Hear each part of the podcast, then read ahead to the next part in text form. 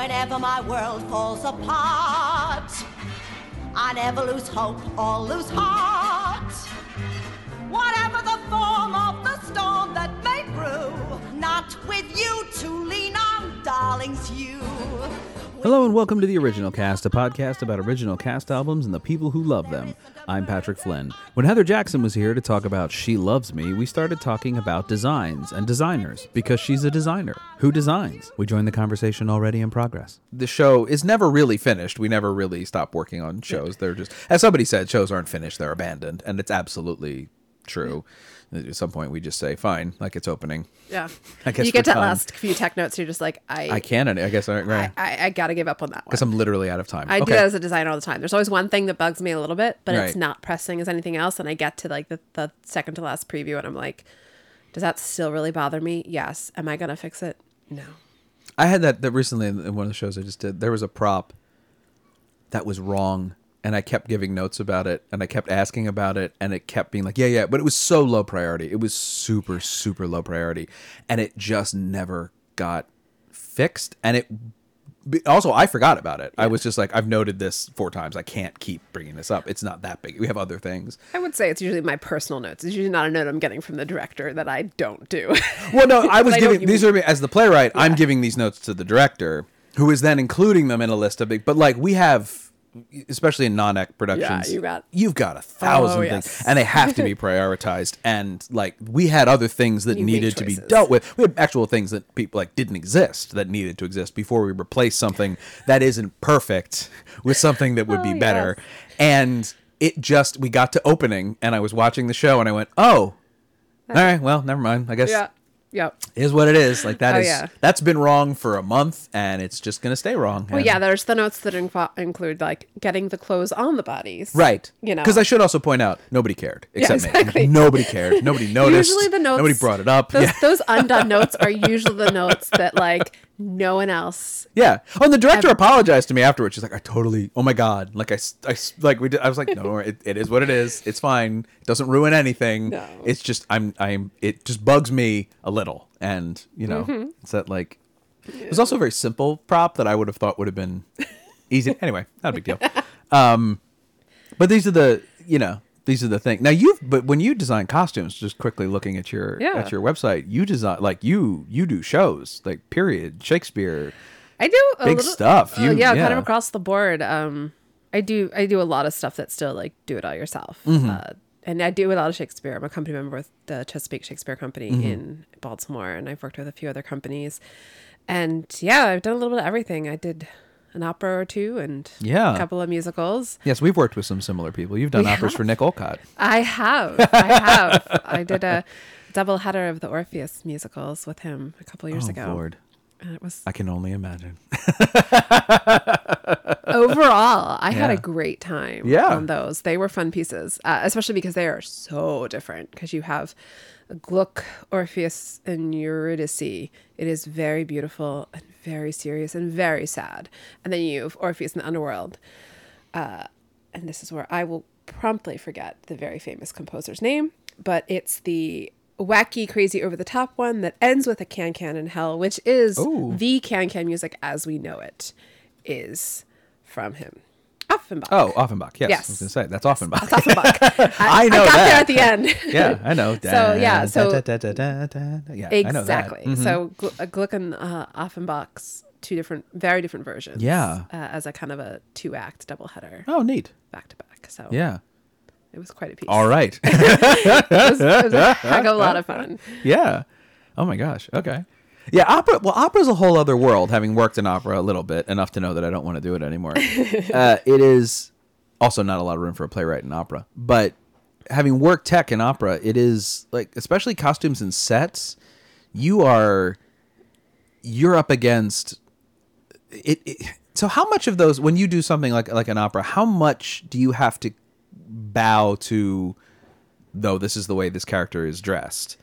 Because like when we did, what did we do? I can't remember if it was when we did Tales of Hoffmann or we did Butterfly, but it was something of that level.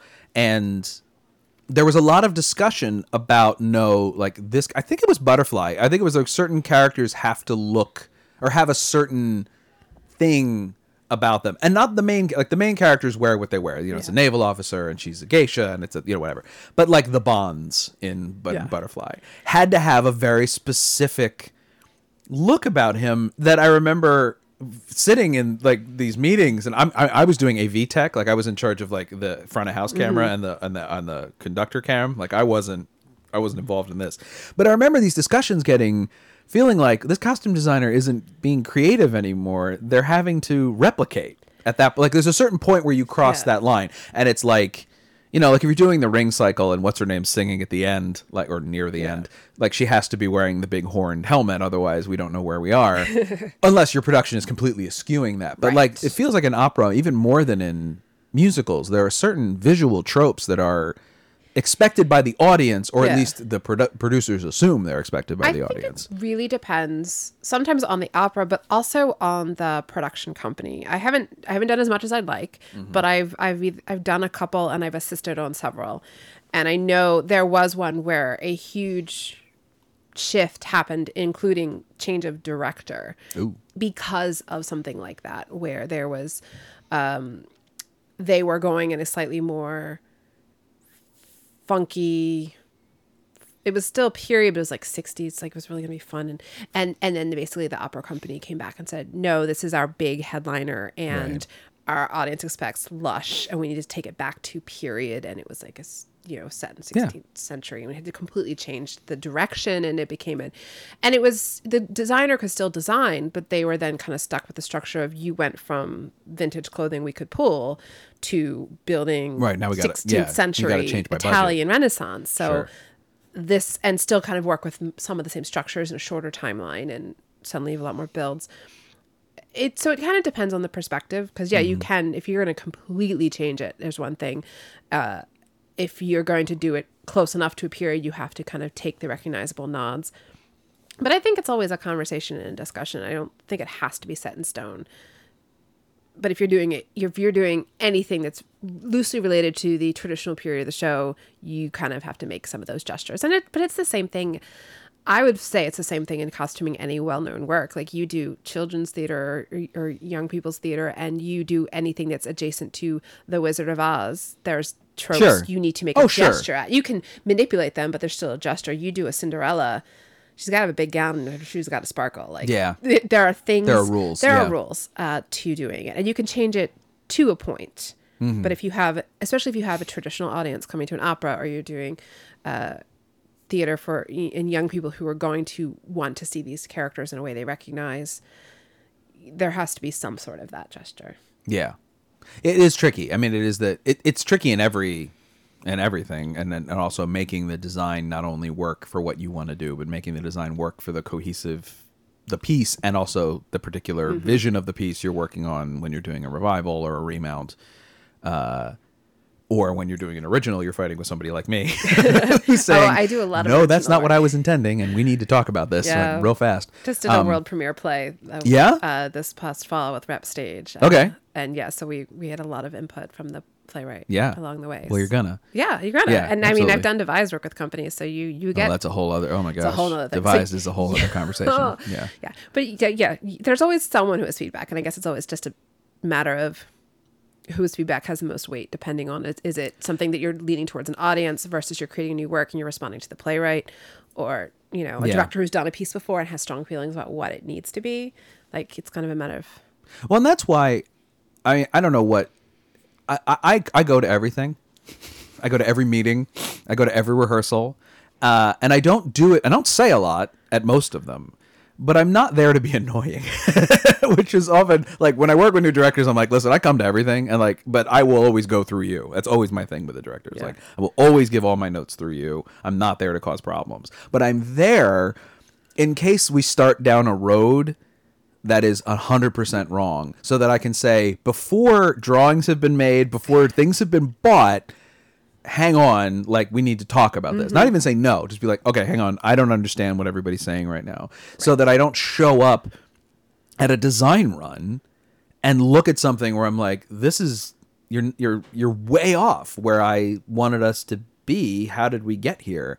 Yeah. You know, Oh, and absolutely. it's crucial to to sort of be like to stop those trains before they start because once they start, once the money's been spent, Like I'm uh, nine times out of ten, the answer is going to be super sorry. Yeah. Like we spent the money. Like what do you want us to do? Unless you're just like you're stripping it away, and then it's like okay, well we don't have to spend more money, so I guess that's okay. But if like you're like no no this is all wrong, we need to go build new stuff. The answer is often going to be no, we can't. This, the show has a budget. And that's why I also spend a lot of time with my director before we get started in production, so that we have a rapport, hopefully, talking to each other, so that when the conversations come up, it becomes much more shorthand. It becomes much more like "Ugh." it's like, okay, hang on, let's take a five, and I'm going to talk to Patrick, and we'll Yeah. figure it out, and then come back. So it's not so much of a confrontation, uh, because that push and pull.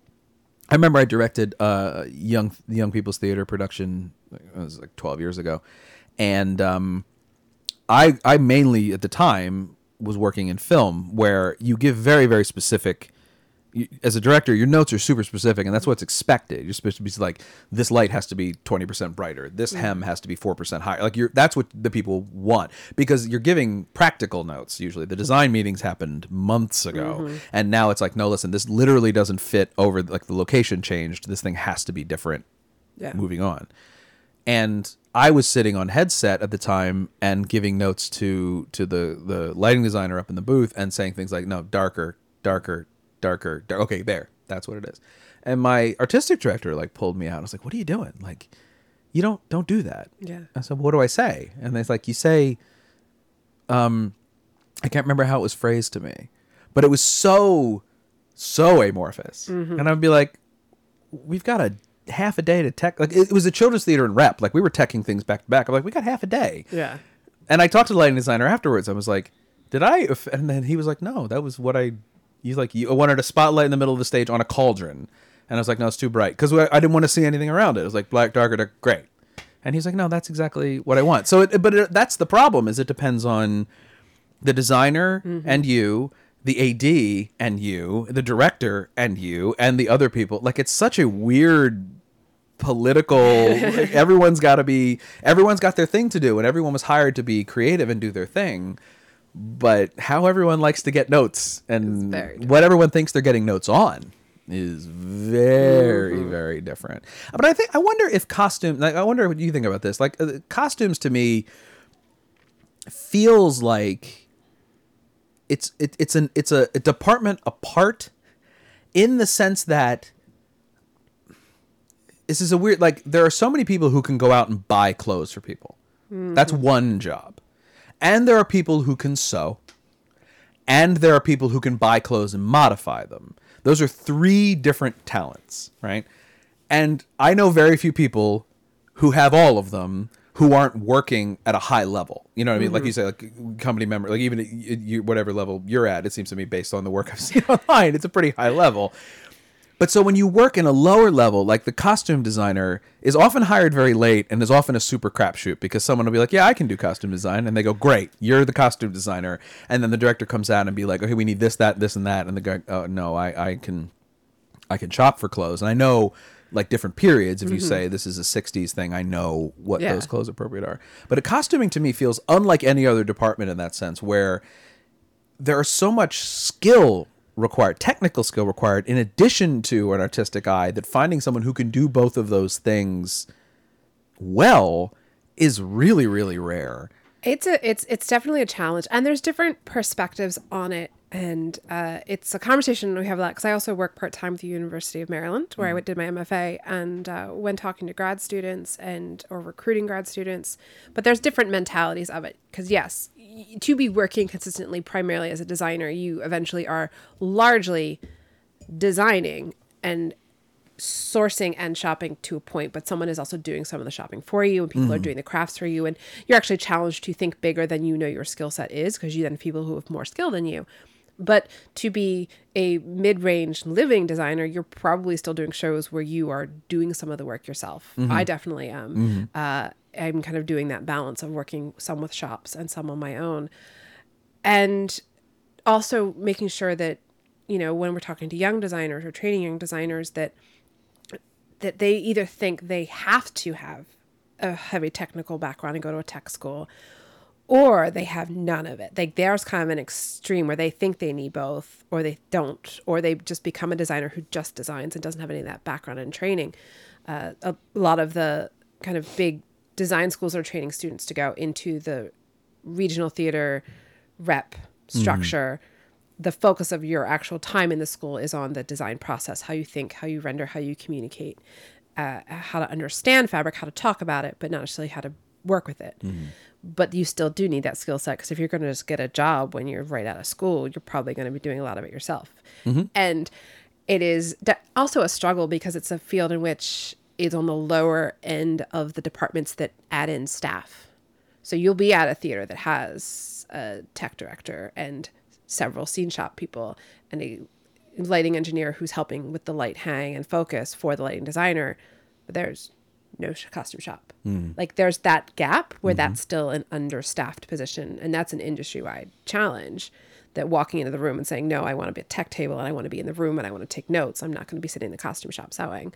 Right. Uh, it's it's a definitely a different structure, and it's changes with every theater you work at. Mm-hmm. You know, do the whole gamut from I walk in and hand my ideas to someone and still like go to every fitting and you know, Yeah, sure. obviously have my hand in it.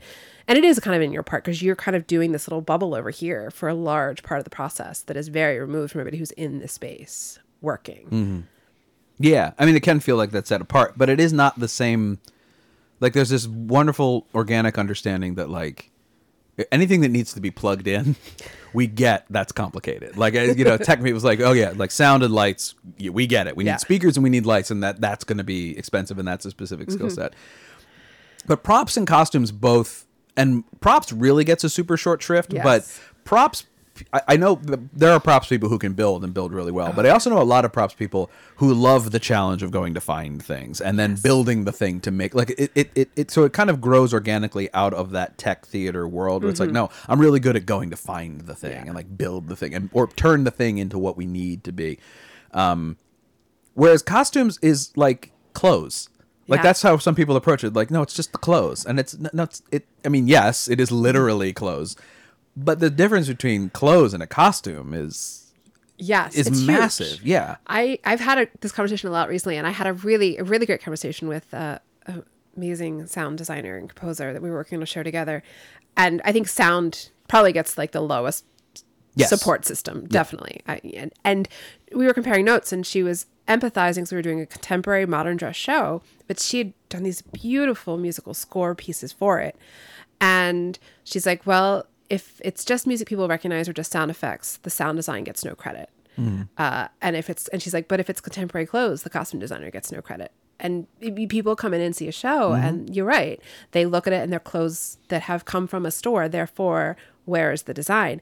And it is almost ten times harder to do that contemporary show because we all have a recognizable identification of what clothes mean culturally better mm-hmm. to the people we see on the street today Yes. than 200 years ago.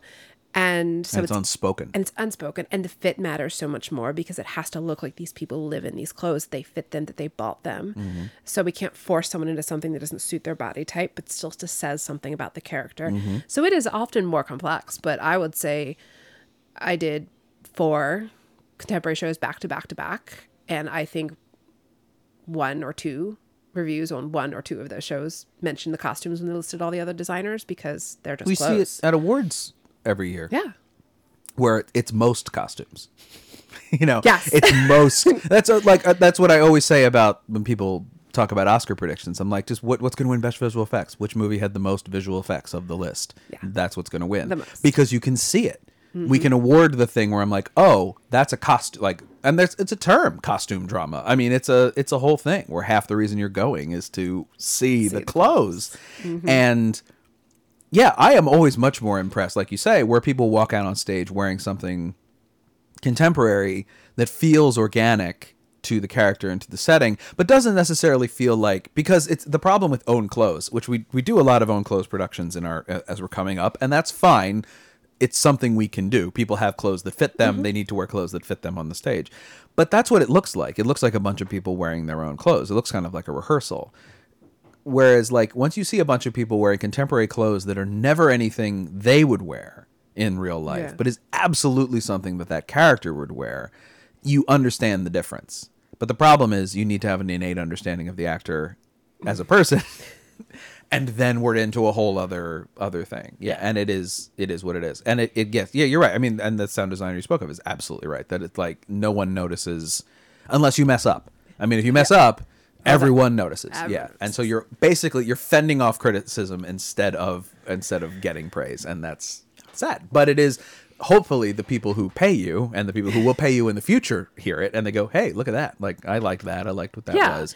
And then Oh, and that's you move from there. yeah. largely the way it works. Uh, obviously, in this field so. in general, Yes. but yeah, like you know, I, I work repeatedly with the same people because Yeah. I deliver what they want and Mm-hmm. I enjoy the process. And as as I've said, or someone said to me, it's the people you also who do good work who also enjoy spending twelve hours a day in Oh a room gosh, with. yes. Oh yeah. And you know, 10 out of 12s are brutal. Oh, they are. The people you can talk to when you are when you don't want to talk to anybody. I mean, it's that thing of just being like I don't have any more politeness in my body anymore and like so when you come to me and I know you and you have a problem, I know that you're not being annoying. and, and we've spent twelve hours you know I'm together. We're gonna go out and get a drink afterwards Right, to exactly debrief. right. We can Like, we're yes, we can there. detox and everything will be fine. Yes, and, And we can complain about the work person we don't know because they're the problem. The original cast is produced and edited by me, Patrick Flynn. The original cast is on Twitter, Facebook, and Instagram at Original Cast Pod. You can follow me, Patrick Flynn, on Twitter at Unknown Penguin. Rate and review us on Apple Podcasts from the convenience of your iPhone, and or check out the original cast on Stitcher if that's how you get down. My thanks to Heather C. Jackson for coming and talking to me. I'm Patrick Flynn, and I can't. I have rehearsal.